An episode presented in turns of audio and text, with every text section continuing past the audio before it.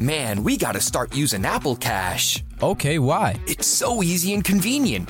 Apple Cash lives in messages. All right. So I can pay you in the convos we're already having, not forget a payment, or have money sitting somewhere just collecting dust. Oh, that is nice. And then you can use that cash right away and buy stuff like at a store with Apple Pay. I don't have to do all that bank transfer stuff? Nope, it's just right there. Easy, convenient, and secure.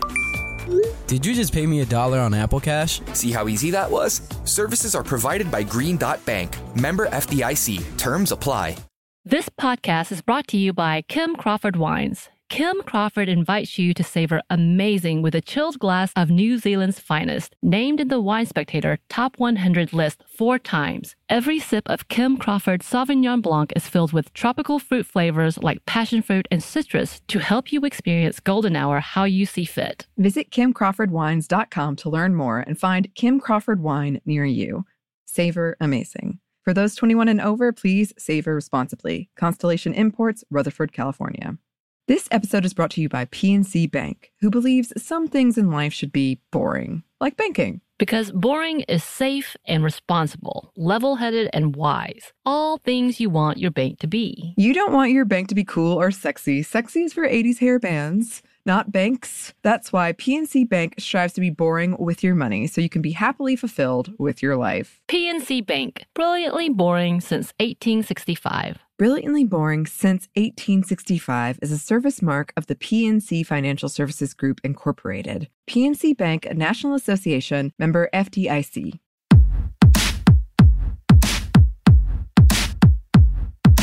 Hey, this is Annie. And Samantha. And welcome to Stuff Mom Never Told You, production of iHeartRadio.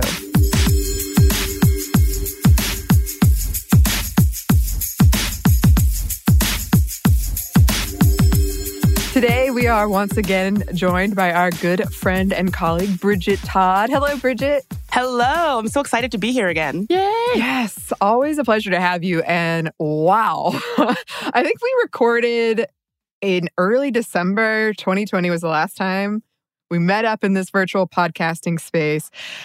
And a lot has happened since then. a lot has happened. Doesn't that feel like it was years ago? It really uh, does. It feels so foreign. I feel like I have slept a many a nights. There's been a many a moons that of things have happened. I feel like I've already aged 10 years. yeah. So there's a lot. Like, I feel like it's, it was a lot. Yes. And so we wanted to ask you because the topic you're bringing us today is related both to past topics you've talked about, but also to what happened in the Capitol, the violence at the Capitol. And since you're in Washington, D.C., we wanted to ask you about it. What was that like? Thank you for asking. It was very odd, as you might imagine. So, when I woke up on January 6th, before I went to bed, I had been watching the numbers come in from the Georgia Senate runoffs, and I was feeling very good. I put on my lucky shirt that has a Shirley Chisholm look quote on it. And so, like, you know, I woke up beaming. I remember waking up like, good morning. I was so excited. and I think it was because I had not felt that kind of hope in a long time. So I was like feeling very, very hopeful that morning. And it was like a like a power and a hope that I had not felt in, I guess, the last four years. And how quickly that feeling of hopefulness turned into just powerlessness as I watched, you know, this insurrection happened. And I think that like I was watching it happen on television kind of in real time. And so it really got so dark and so serious so quickly. It went from, of course, there's just gonna be these Trump supporters, you know, standing outside the Capitol protesting, sure, to like, oh my God, this is bad. You know, we got, you know, those things that you get on your phone when there's an Amber Alert, those like eh, eh, yeah. things on your phone. We, everybody who was in my household got one of those at the same time from the mayor of DC saying that there was a state of emergency order, there was a curfew, we couldn't go out. It happened very quickly. And yeah, when I watched it, I'm always making this point, but DC is my home. I was raised here. This is my community. I've lived here. This is like what I consider home. And I think that because it's where so much of our federal government stuff happens and where the, you know, the capital is, people forget that just regular folks live here. Like this is w- where people live. And so I was really heartbroken by thinking about this as a, not just an attack on our democracy and on our capital, but also on my community. You know, DC is largely black and brown. And so when these people were storming the Capitol, I saw videos where after they were storming the Capitol, where did they go? Oh, to our restaurants, to our hotels, to our institutions.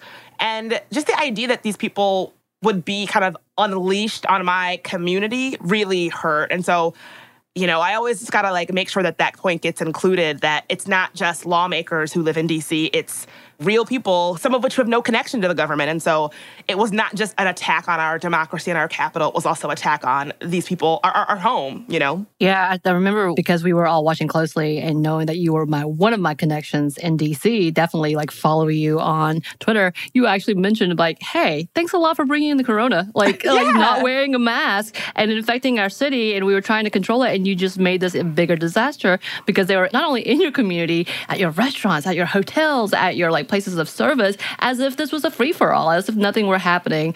And of course, no one was arrested. So therefore, they were just out and about doing their thing. I just saw a report saying like 30 something Capitol Police officers tested positive yes. for Corona just recently. But yeah, I saw you tweeting that. I was like, oh my God, uh, she's so right. I didn't even think of that, that part because I'm just looking at the violence. Ugh. But holy crap, it's a pandemic, y'all. It's a pandemic. And it's like, we just don't need this. Anecdotally, I think that residents of DC have been pretty compliant when it comes to socially distancing right. and masking and all of that kind of stuff. But just we have enough stuff going on as a city, you know, on top of the pandemic and everything else. This is just like one more big thing that we don't need. And I think it's also really hard the fact that DC is not really a state. I think mm-hmm. that people just forget, like people don't understand that we don't have the same kind of protections or support that states have because we're not a state. And so, mm-hmm. you know, when the mayor was trying to get the National Guard to come in, that was delayed because she's a, mayor. She doesn't have that authority. And so she had to get special permission.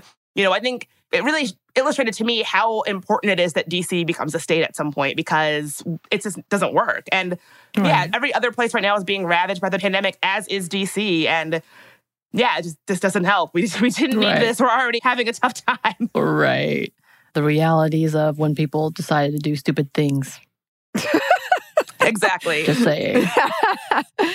yeah, and so glad you're okay. Yeah. And in the wake of all of this, there's of course been a lot of looking into what happened and what led up to it and the people that were there. And I just remember so clearly you've come on here and spoken a lot about disinformation and misinformation. And you said, like, people forget that these online things have real world consequences. And this was like one of the most, I couldn't think of a better example. And we were also been talking about women and QAnon and this very specific kind of like fear around children. Mm-hmm. And one of the mm-hmm. things you wanted to talk about today is the anti abortion movement and how that was a part of this whole thing of what happened at the Capitol, right?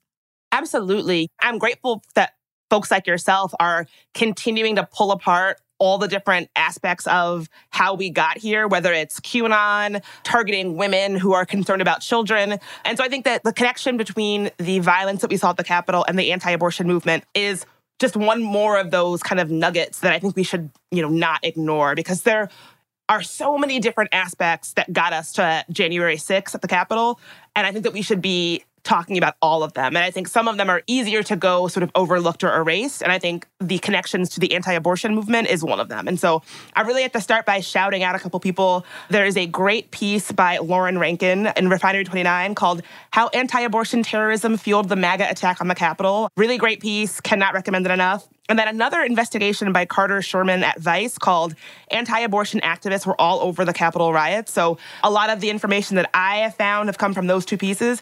And I also just have to shout out my friend Renee Bracey Sherman of the organization We Testify. We Testify is an organization that tries to increase representation for people who've had abortions. And so they were doing a lot of that work of saying, oh, hey, some of the people who were at the Capitol, they are very known to, you know, abortion providers and abortion activists. And so I really just have to shout out the people who are doing the work to make sure that that conversation sort of we get to have it and that we don't let stigma or whatever keep us from having this conversation that can really help us understand how we got to the insurrection on the 6th. And then, yeah, also just the fact that last week was the 48th anniversary of Roe versus Wade, you know, the landmark Supreme Court decision legalizing abortion in the US. And so on that day, I really was sitting with the fact that the same kind of tactics that abortion advocates have been warning about and screaming about and, you know, pointing to for the longest time, those are the same tactics that got us to January 6th with these people all storming the Capitol. I think that they're very, very similar and they have a lot of overlap.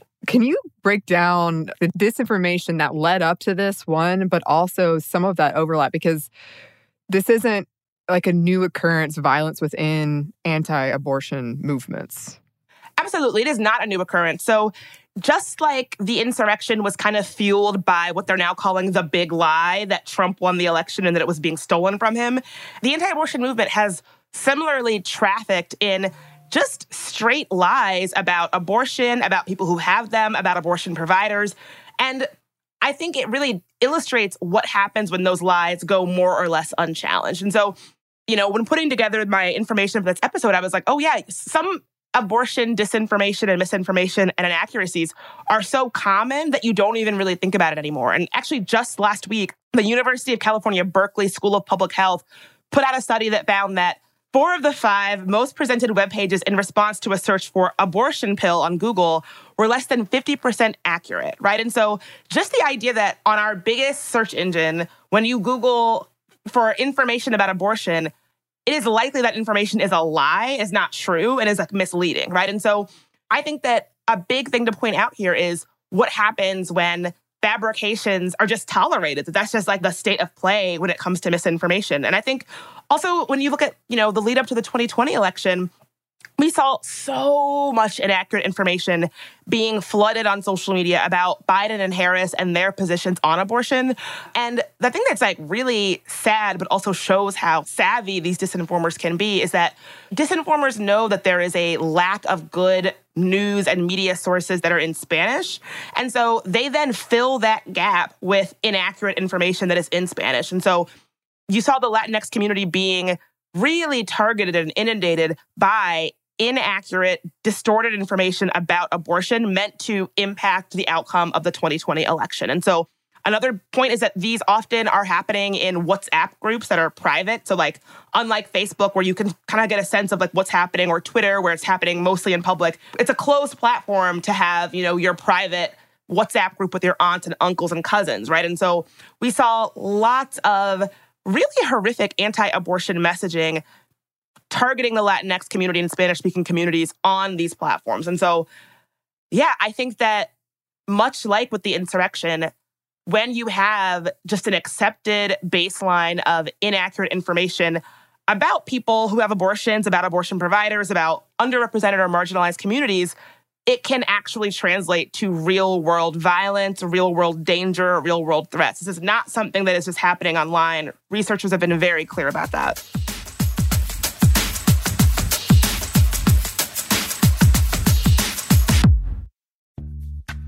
Snagajob is where America goes to hire, with the deepest talent pool in hourly hiring. With access to over 6 million active hourly workers, Snagajob is the all in one solution for hiring high quality employees who can cover all your needs. On demand, temp to hire, part time or full time. You name the position warehouse worker, retail associate, grocery store clerk, fitness trainer, baker, stylist, bellhop, podcast producer. Yeah, Snagajob's got a worker for that. With our easy to use platform, you're able to seamlessly post and fill available positions quickly with a dedicated customer support team to provide all the help you need along the way. Kinda nice knowing you have a talent pool like that in your own backyard, right? Snagajob is the partner you need to keep your business running smoothly. So visit snagajob.com or text snag to 242424 to talk to an expert. Snagajob.com, where America goes to hire. This podcast is brought to you by Kim Crawford Wines. Life is busy. There are so many things on your to do list with so little time to do them. And you're always thinking about others' needs before thinking of your own. Trust me, we understand. Kim Crawford does too.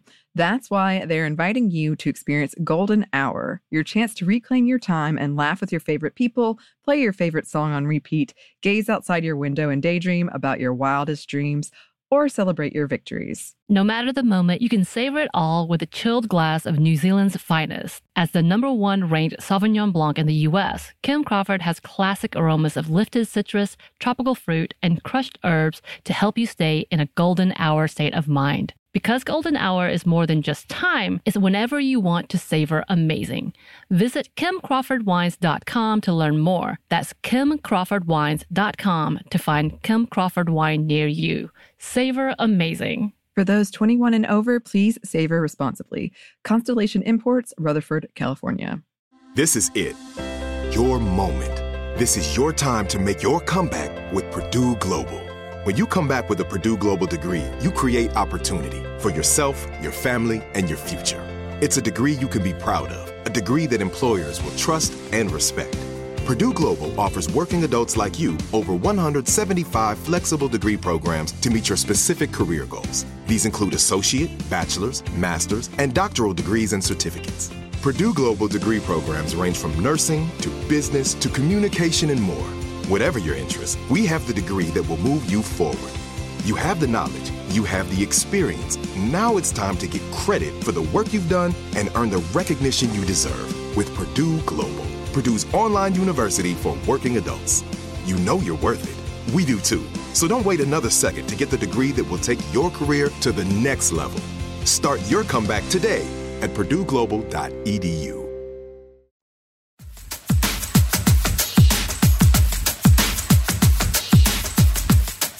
You know, one of the things that I just read and we just know that happened in Kentucky is they passed the Born Alive abortion ban which is nothing more than a political statement trying to do some fear mongering, saying this is what's happening, this is what the Democrats are doing. You see, they're killing the babies after they're born, which is absolutely false. But then we have a narrative where they actually put it into law, so it seems like it's real. Because, like, here's an amendment that's added to a state law. We have to address it as making it illegal because it's happening so much, which is a part of that misinformation that is being thrown out there. But it's so scary and which is also why this back and forth about this unity and letting people go because you know they didn't know what they were doing trump told them to do it all this is this level of giving some kind of meat to this rumor mm-hmm. which is mm-hmm. completely unfounded but because it's a political move it's so scary to see because once again here we go with this misinformation not just being a rumor not just being an outright lie which obviously people are believing anyway how do you see with all of that, with that type of strategy, with that type of fear mongering that's actually part of our government structure, how do you see that bleeding into things like these riots? Oh my gosh, it's so incredibly frustrating. Like what you just described, I have worked in the feminist movement and, you know, spaces like that for most of my adult life. And it's not new, but it is, it sure is frustrating. you know, when we spend actual resources and time and energy on things that are not true, right. things that are just like fabrications. And I, I understand the sentiment. You know, a good example is when Project Veritas put out those videos purporting to show mm-hmm. Planned Parenthood staffers talking about selling body parts and this and that. That was a fabrication, but yet we still had to spend time and resources combating something that was a lie. Right. And I think that you're exactly right that yes, it's annoying that like taxpayer money and resources get spent on making laws or legislation about things that just aren't happening. But even more than that, it's like it takes up so much oxygen mm-hmm. in the room. Mm-hmm. Like, what meaningful policies could we be discussing or getting passed? What kind of progress are we not able to get to because we were too busy spinning in a circle about something that was a lie. So I think that as much as what you just described is horrible, it's also just it's such a waste because it just takes up so much energy. People have to spend their time combating against things that are just lies. Mm-hmm. And I, I think that we really have to get to a place in this country where I'm not going to say it started with Trump, but he certainly didn't help. Right. I feel like we've gotten to a place where people don't understand that there's lies and there's truth. Right. And you can have your opinion. There are things where you're like, oh, well, I'm not so sure. Of course. But at the end of the day, some things are just lies. Right. We have a lot facing us as a country. We don't have time or resources to spend on things that are just lies. Like we got to get back to a place where we can all agree like some things are just not true and not worth taking the oxygen out of the room to combat them. Right, you know what I mean? Right. So with that, because of stuff like that, it adds another additional need of protection for women specifically, but even men. And of course, we can go into the conversation about how anti-abortion movement is actually a misogynistic movement in order to control women's bodies. That's a whole conversation we've had before, probably need to have all the times.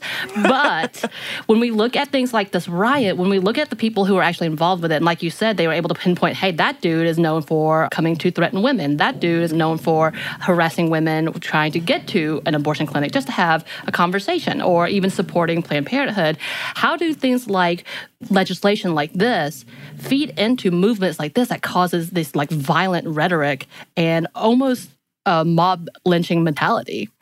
Yeah, it's a great question. I think it legitimizes them.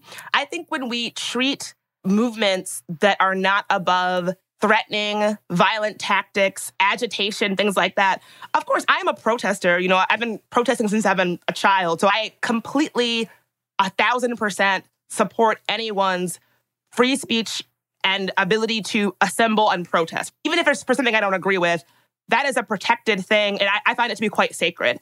However, harassing people trying to get to a clinic so that they can't get into the door, that's different, right? Threatening violence, that's different. And so I think that when lawmakers, public policy officials, folks like that, when they create policy that says, oh, what you're saying, that's okay. Like, okay, we'll put out a law that says this thing that has that is not happening, it's against the law now. It's like, I feel like it just legitimizes and emboldens people that they can use these kinds of tactics to get what they want, right? And that's to, to, go back to the insurrection for a moment. I think that's one of the things that's been so frustrating in the aftermath of this conversation. People saying things like, well, you know, if we vote to impeach Trump, that's just going to make them more angry. Mm-hmm. And it's mm-hmm. like, we can't have this. It's right. like, like we can't live in a country where we are afraid to do what's needed to be done because people think that it's okay to respond with violence when they don't get their way. Right. It's like that like we can't have that. A country right. can't be built on that. Right. Yeah.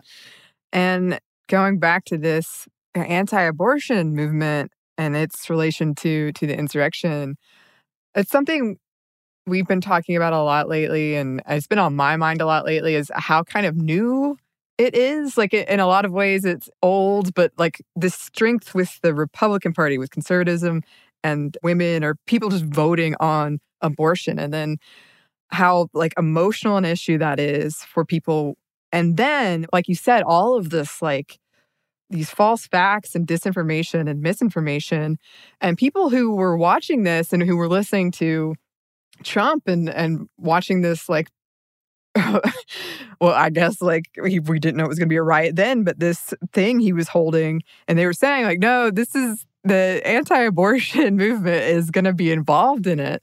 Yeah, and it turns out Yes. Um, can you talk about that some? Yes, that's exactly right. So here's what Erin Matson, the executive director of Reproaction, which they track anti abortion activists, here's what she said. She says, Anti abortion agitators have been calling and supporting the president I guess the then president. Mm-hmm, mm-hmm. the president's called to storm Washington for some time. I know and I am confident that as time goes on and more and more of these photos are analyzed, that we'll see more overlap between the anti abortion movement and the white supremacists who tried to overthrow the United States of America. And she was completely right. A number of very prominent anti abortion voices were present at the Capitol on June 6th. And this is not a coincidence. There has been this long standing crossover between the two movements, the anti abortion movement and white supremacist terror movements. Like, that is not a new thing. It's, as you all have done such a great job of talking about, there's so much to untangle when it comes to you know, white supremacist movements, anti-abortion movements, anti-women movements. They're all kind of in the same up mixed bag, mm-hmm. I guess you would say. Mm-hmm. And Vice had a really great rundown of all of the different prominent anti abortion voices who were at the Capitol that day. Abby Johnson, she's one of the nation's highest profile anti abortion activists, um, and she was in DC. She tweeted an image of herself at the Trump rally that preceded uh, the invasion of the Capitol, and she wrote, front row with the most pro life president of our country. John Brockhoeft, who is a convicted abortion clinic bomber, live streamed himself at the Capitol on January 6th, as he put it, quote, fighting for our beloved President Donald J. Trump. Taylor Hanson, who you might know, he got very popular by putting these murals up that, uh, all over the country that said Baby Lives Matter. He was there. And also, Derek Evans, a member of the West Virginia House of Delegates, live streamed a video of himself in a helmet urging rioters to break into the building. And two years earlier, a court forbid Evans from having any contact with a woman who helped escort patients at West Virginia's lone abortion clinic after she accused him of regularly standing outside and harassing her. So these are people who have documented histories of A, either being very prominent anti abortion uh, voices, or B, I guess showing themselves to not be above threats and violence to push their extreme anti abortion agenda. So it's not a coincidence that these folks also felt that that kind of extremism was an appropriate response to be used in the Capitol, you know? Right. And, you know, as you're talking about specifically uh, Evans, and of course, he actually resigned because of people actually being like, hey, oh, this is not good. Let's not have him represent us, which is nice to see, I guess. But he being a violent person who came yelling after and harassed to the point that women were scared, that was one of the other conversations they were having with the anti-abortion was many of the people are like, hey, that dude, he has so much domestic violence. If you look at his rap sheet, that dude is known as being violent towards women. Like all of these things that had shown obvious, uh, oh, oh, these are the dudes who end up being shooters. Like that's kind of that mass mm-hmm. shooter conversation. Like these are the same people who are going after people, going to harass and try to assassinate candidates. And we also saw many who were obviously like the Proud Boys, who were very racist. And we knew they were racist and we knew they were white supremacists and they're proud to be white supremacists. Like you see all of these people like, oh, those are the violent who are racist and sexist um, how do you think that this type of disinformation led to them being the ones that led the riots? I mean, it's a great question. I'm not at all surprised. You know, we know that disinformation largely impacts underrepresented people. So it largely is fueled by these horrible distortions about who we are, whether it's women, black folks, other communities of color.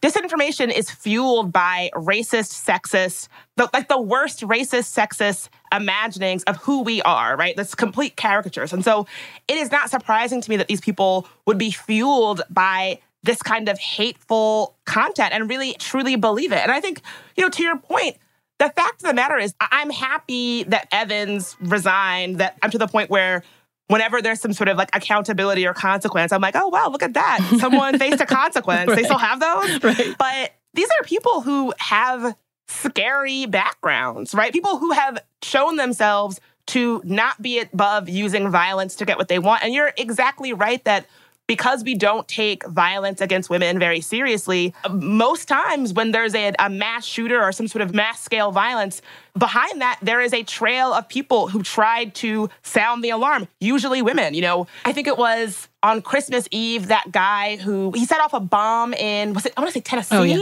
Yeah, Nashville.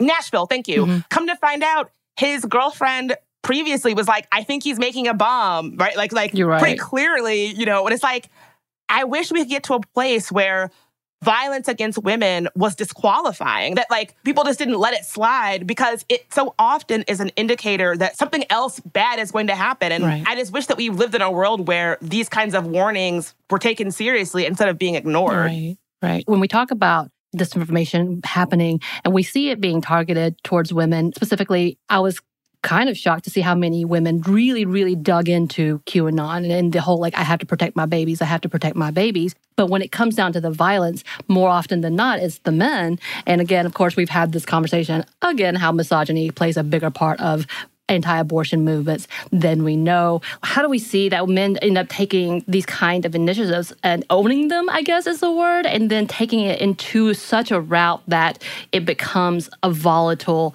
bigger movement than what is mm-hmm. online. So as what I'm saying is like we see a lot of QAnon misinformation and we found out that Instagram was one of the biggest of connections for women and she's using like influencers to talk to these women who feel like they need to do all of these things. But when it comes down to like Parler and when it comes down to Reddit and 4chan, it's the men and who initiate these like kind of responses of we have to do something, let's get armed. And we see that misinformation being bled into anti-abortion movements, into the only person who can save our country is former President Trump. How do we see this information being played out where it becomes such a bigger conspiracy theory that it does lead to violence?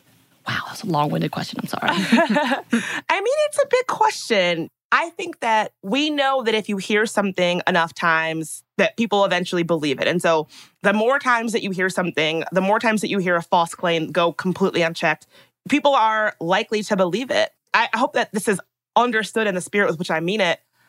People who are out to disinform, out to cause chaos and confusion, they're very smart and they're very savvy and they're very good at it. And I think that the dynamic that you just described, where there's sort of a softer version of it for women to get them involved, and then a lot of the violence is led by men. I think that is a really smart, savvy way to structure a movement.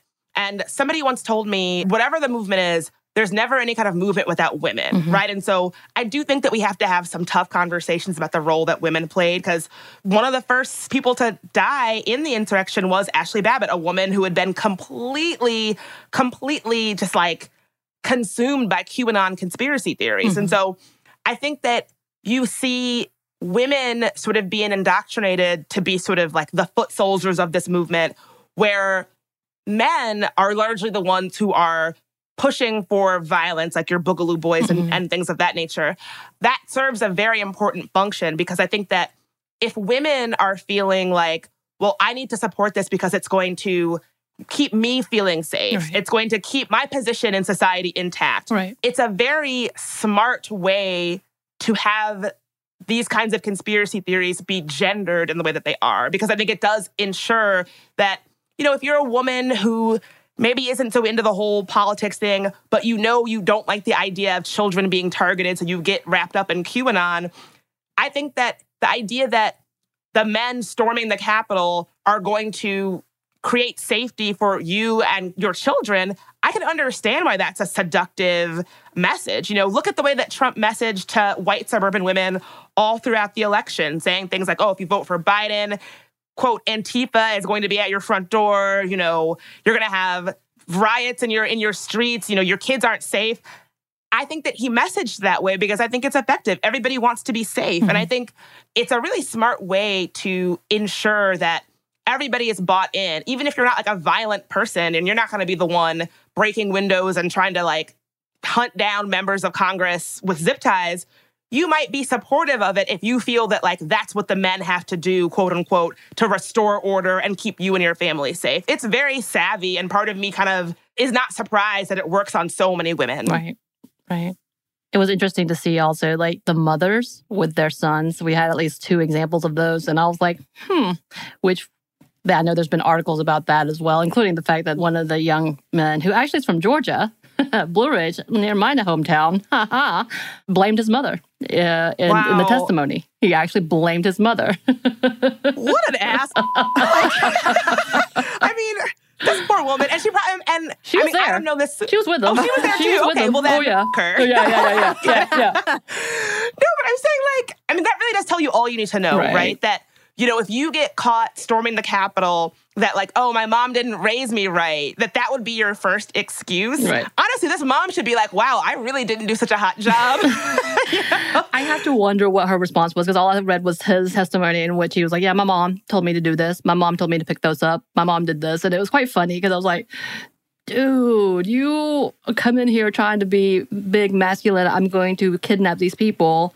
and then be like, my mama did it. Like, right. Throwing your own mother under the bus. I, it is funny that you say this because I have noticed a lot of these people are being released to mm-hmm. their parents mm-hmm. or to, in the care of like family members and things of that nature. Your point is such a good one where it's like, what happened to like, oh, we're storming the Capitol and we're, you know, big and bad and blah, blah, blah. And now when you get caught, you're like, oh, well, I gotta release me to my mommy. Yeah, yeah. I was like, which is it? If you're gonna be an insurrectionist, at least like do it with your chest. Right. like, don't, you know? Right. Well, and just coming back to, because I think this is just a simple question I, I do and I don't understand this. How did the anti abortion movement become the center of this riot almost? I think that there's so much overlap between the two that I think a lot of these people saw Donald Trump as the person who was going to, in their eyes, restore the rights of children and the unborn, mm-hmm. right? And so it's it's not even the question of like how did it become? I think it was always mm-hmm. there. I think so many of the people at the forefront of the insurrection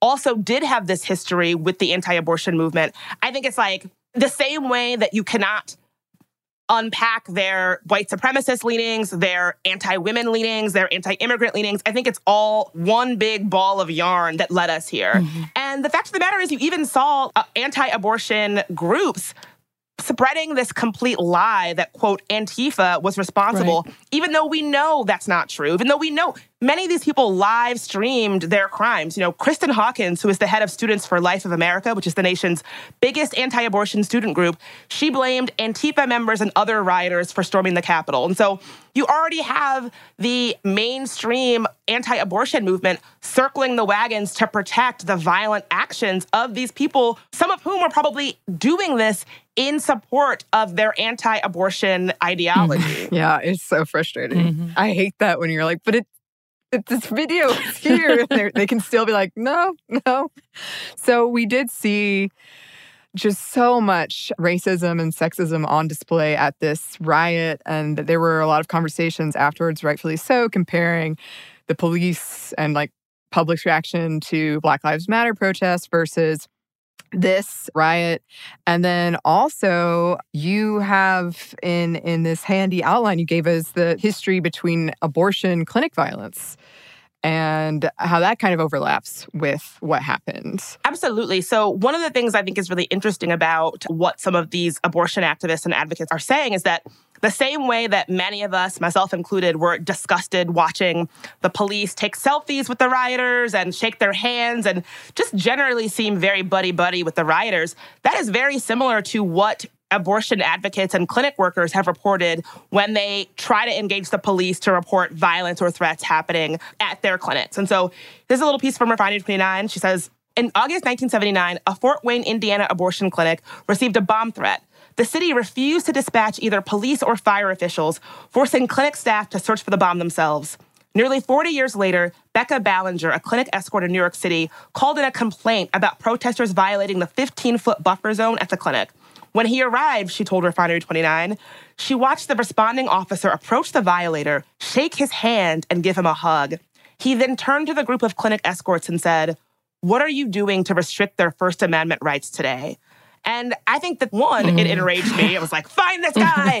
but I do think it shows the level to which the police can sort of not always be counted on to be you know, restoring public order. The same way that we saw police be buddy buddy with the rioters at the Capitol, abortion rights activists have said, like, this is not surprising. This is exactly how it is when we have called to report threats or violence at clinics. And the fact of the matter is, the Associated Press found that law enforcement agencies nationwide have said that at least 31 officers in 12 states are being scrutinized by their supervisors for their behavior at the Capitol, right? And so we know that the same way that we definitely have a problem with needing to root out people that have white supremacist ties who are serving in police forces, it is not a stretch to imagine that that is also a problem when it comes to anti abortion ideology, that police officers, they might feel sympathetic to people who would be threatening violence at a clinic, right? And so these abortion advocates have been saying, yes, we have been ringing the alarm about the fact that the police have seemed to be buddy buddy with agitators at our clinics for years. Again, it's just one of those things. It's a tough conversation to have, but we do need to talk about the ways that some of these darker forces have infiltrated our police, the people who are meant to be restoring order, you know? And so I do think we have to have these kinds of tough conversations that put these things at the forefront. Yeah, and there's such a like we've been talking about with this like ball of yarn or these Venn diagrams and all this overlap. Because if you do look at the history of abortion clinics, like this is this violence and threatening of violence has been there for a long time, like since the beginning, right? Yeah. I mean, anybody who has worked in the abortion or reproductive rights space can tell you this is not a new problem. And I just think we really have to grapple with the fact that so many people who work in these spaces have been warning that the unchecked spread of distortions and lies on social media about abortion and about clinics and about abortion providers will lead to real world violence. And so I just think it's important to note how much overlap there was with the violence at the Capitol and the kind of violence that these abortion advocates have been warning of for years. Yeah. it's so much, it's so much to untangle as we continue to have these conversations and certainly disinformation is a huge part of it. Is there anything you want to shout out? Any resources you want to shout out? Or I guess what people can be looking for? Yeah, I'm sure I've said this on the show before, but the number one thing we can all do to curb disinformation is not amplify it. Even if you're trying to dunk on it, even if you've got a great joke, sometimes it can be hard to resist. I know it, but don't amplify it if you focus instead on kind of creating your own little pocket of the internet that can be known for trustworthy information, that it's such a better way to spend your time.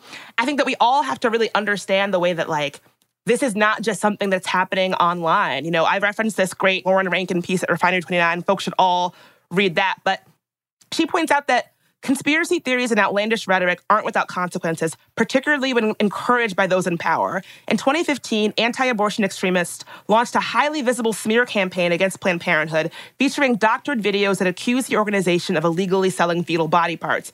It was absurd and completely untrue, but that didn't stop congressional Republicans from embracing the conspiracy theory, decrying Planned Parenthood, and opening an investigation into the organization. Just a few months later, Robert Dear opened fire on a Planned Parenthood clinic in Colorado Springs, killing three people, including a security guard. He confessed that he was, quote, upset with them performing abortions and selling baby parts, a direct reference to the cooked up anti abortion smear campaign, a conspiracy theory that certainly has echoes in other far right conspiracies like QAnon.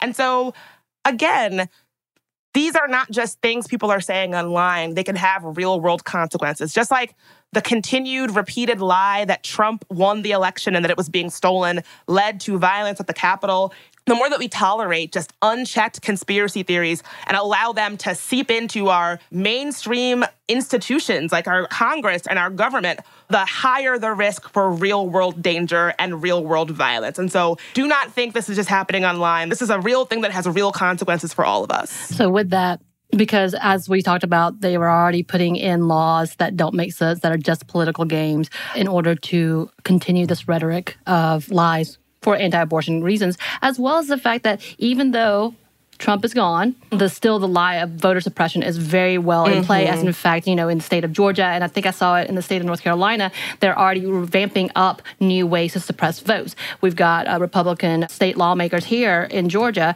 doing new laws to try to take away uh, from absentee voting, shutting down all the polls. So all of this disinformation, like even though it's kind of like okay, we can kind of push it aside because Biden's finally in office, this anti-abortion rhetoric is not gone. Just because we have an actual pro-abortion, pro-choice people in office doesn't mean this fight's not over. What can we do as the listeners? What can we do as the people behind here? As we see, it's not just online. What can we do in real life to help a stop the spread, but be also be an advocate? I think the fact that I forget the numbers, but there are a lot of Republicans, lawmakers right now who to this day will not say that the election was not stolen. Right. You know, we have kind of like the idea of, quote, legal votes has made it into our lexicon as if there is a widespread documented pattern of voting irregularities in this country. There just is not.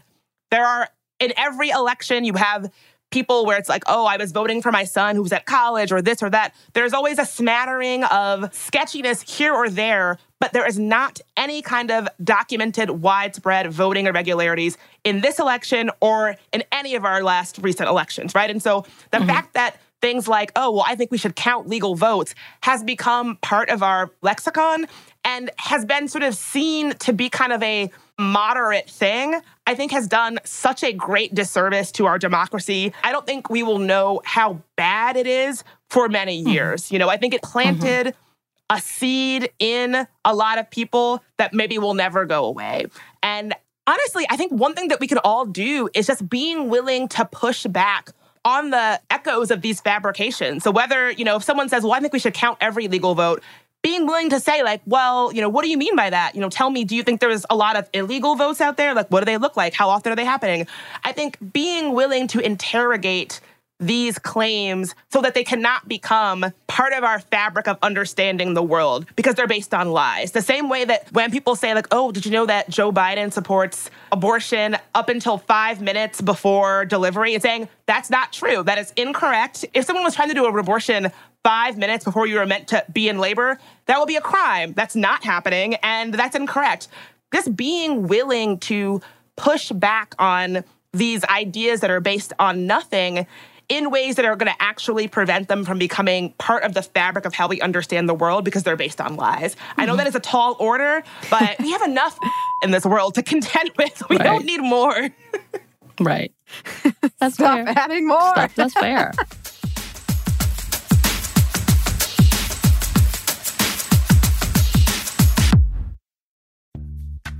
Snagajob is where America goes to hire, with the deepest talent pool in hourly hiring. With access to over 6 million active hourly workers, Snagajob is the all in one solution for hiring high quality employees who can cover all your needs.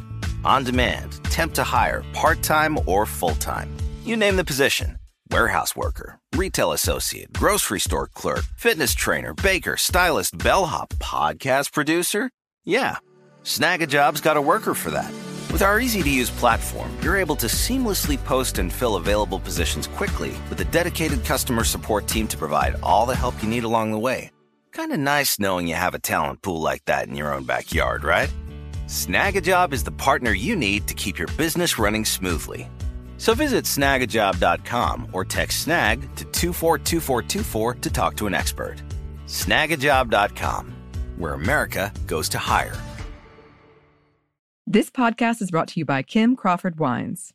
Life is busy. There are so many things on your to do list with so little time to do them. And you're always thinking about others' needs before thinking of your own. Trust me, we understand. Kim Crawford does too. That's why they're inviting you to experience Golden Hour, your chance to reclaim your time and laugh with your favorite people, play your favorite song on repeat, gaze outside your window and daydream about your wildest dreams, or celebrate your victories. No matter the moment, you can savor it all with a chilled glass of New Zealand's finest. As the number one ranked Sauvignon Blanc in the US, Kim Crawford has classic aromas of lifted citrus, tropical fruit, and crushed herbs to help you stay in a golden hour state of mind. Because golden hour is more than just time, it's whenever you want to savor amazing. Visit kimcrawfordwines.com to learn more. That's kimcrawfordwines.com to find Kim Crawford wine near you. Savor amazing. For those 21 and over, please savor responsibly. Constellation Imports, Rutherford, California. This is it. Your moment. This is your time to make your comeback with Purdue Global. When you come back with a Purdue Global degree, you create opportunity for yourself, your family, and your future. It's a degree you can be proud of, a degree that employers will trust and respect. Purdue Global offers working adults like you over 175 flexible degree programs to meet your specific career goals. These include associate, bachelor's, master's, and doctoral degrees and certificates. Purdue Global degree programs range from nursing to business to communication and more. Whatever your interest, we have the degree that will move you forward. You have the knowledge, you have the experience. Now it's time to get credit for the work you've done and earn the recognition you deserve with Purdue Global, Purdue's online university for working adults. You know you're worth it. We do too. So don't wait another second to get the degree that will take your career to the next level. Start your comeback today at purdueglobal.edu.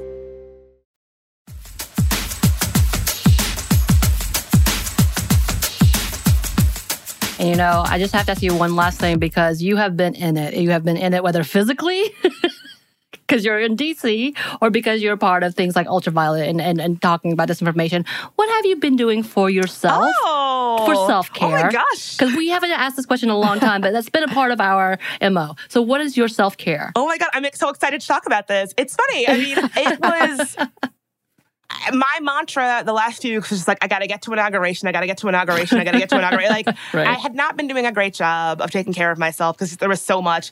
After the insurrection on the 6th, I think that everybody in my little community here in DC was just, we had just had enough.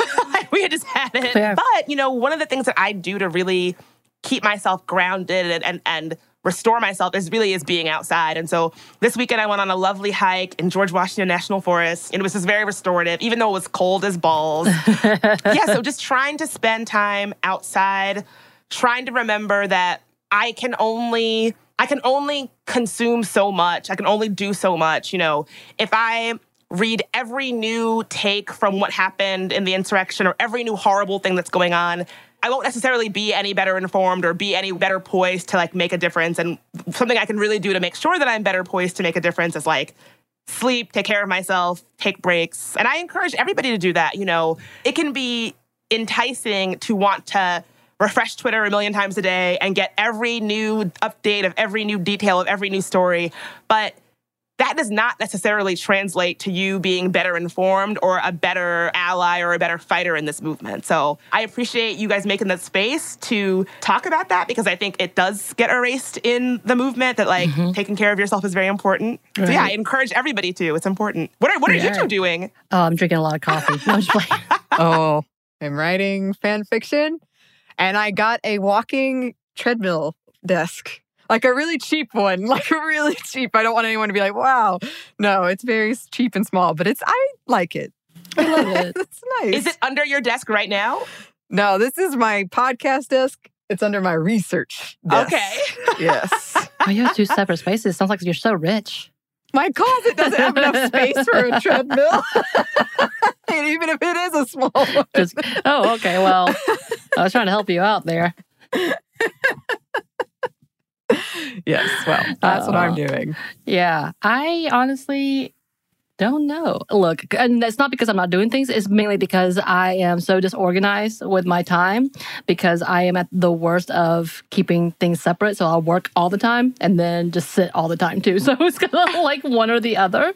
But for me, a lot of like, I am a comfort person. So I rewatch things that I love and know how it's going to turn out and then bask in that. And then also a lot of cuddle times with my dog who was a oh. jerk. Why does it feel so good to like rewatch The Office uh, for the hundredth right? time? Like, like what is it about it that's so comforting? You, Why? It feels like Friends, and because you know it's coming, you're not going to be shocked or disappointed. It's true. Or if you're going to be disappointed, you already know it's going to be disappointing, and sometimes you can fast forward through that.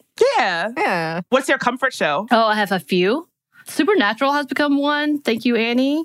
And I, I don't know why, but it has become one. But also, uh, New Girl, Parks and Rec have become a few of them. I watch some weird things like The Flash. I really love that show, and I just love how genuinely sweet it is. So I watch really silly things like that, and then I'll rewatch movies like Nobody's Business. I love this. It's like a prescription for self care and comfort. Yeah, yeah, yeah. And also, I just wear soft pants. That's my other comfort. Yeah soft pants, dog cuddles, and television shows you've seen a million yes, times before. Yes. that sounds great. well, Bridget, what else do you think? Uh, if we left anything out, or if there's more that you resources that you want to provide, is there anything else you want to add? Well, I would say um, if you want to have more conversations about disinformation and how it pertains to women and folks of color, my podcast, There Are No Girls on the Internet, just released a brand new series all about disinformation called Disinformed. You can check it out on this very network, iHeartRadio. Awesome. Yeah. And definitely do that, listeners. Bridget, you want to shout out any any other places that the good listeners can find you? Yes, I'm on Twitter at Bridget Marie and I'm on Instagram at Bridget Marie in DC. Well, thank you as always for being here. You managed to make it a delight, even though we're talking about things that are not so delightful. true. It's a skill. It's true. thank you. I hope so. You know, you can. Oh, there's always room for humor, even if it's gallows humor. There's always room for humor. Yes. Yes. Yes. And we very much appreciate it. Can't wait till you're back again. Uh, listeners, if you would like to email us, you can, or email us stuffmediamomstuff at iheartmedia.com. You can find us on Instagram at Stuff Mom Never Told You or on Twitter at MomStuffPodcast. Thanks as always to our super producer, Christina. Hey, Christina. And thanks to you for listening. Stuff Mom Never Told You is a production of iHeartRadio. For more podcasts from iHeartRadio, visit the iHeartRadio app, Apple Podcasts, or wherever you listen to your favorite shows.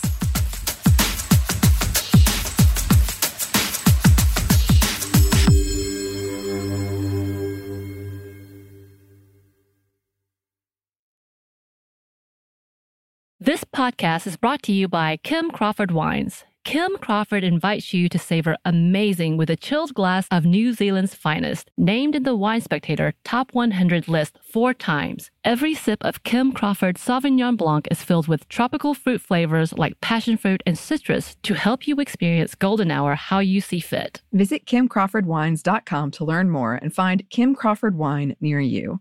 Savor amazing. For those 21 and over, please savor responsibly. Constellation Imports, Rutherford, California.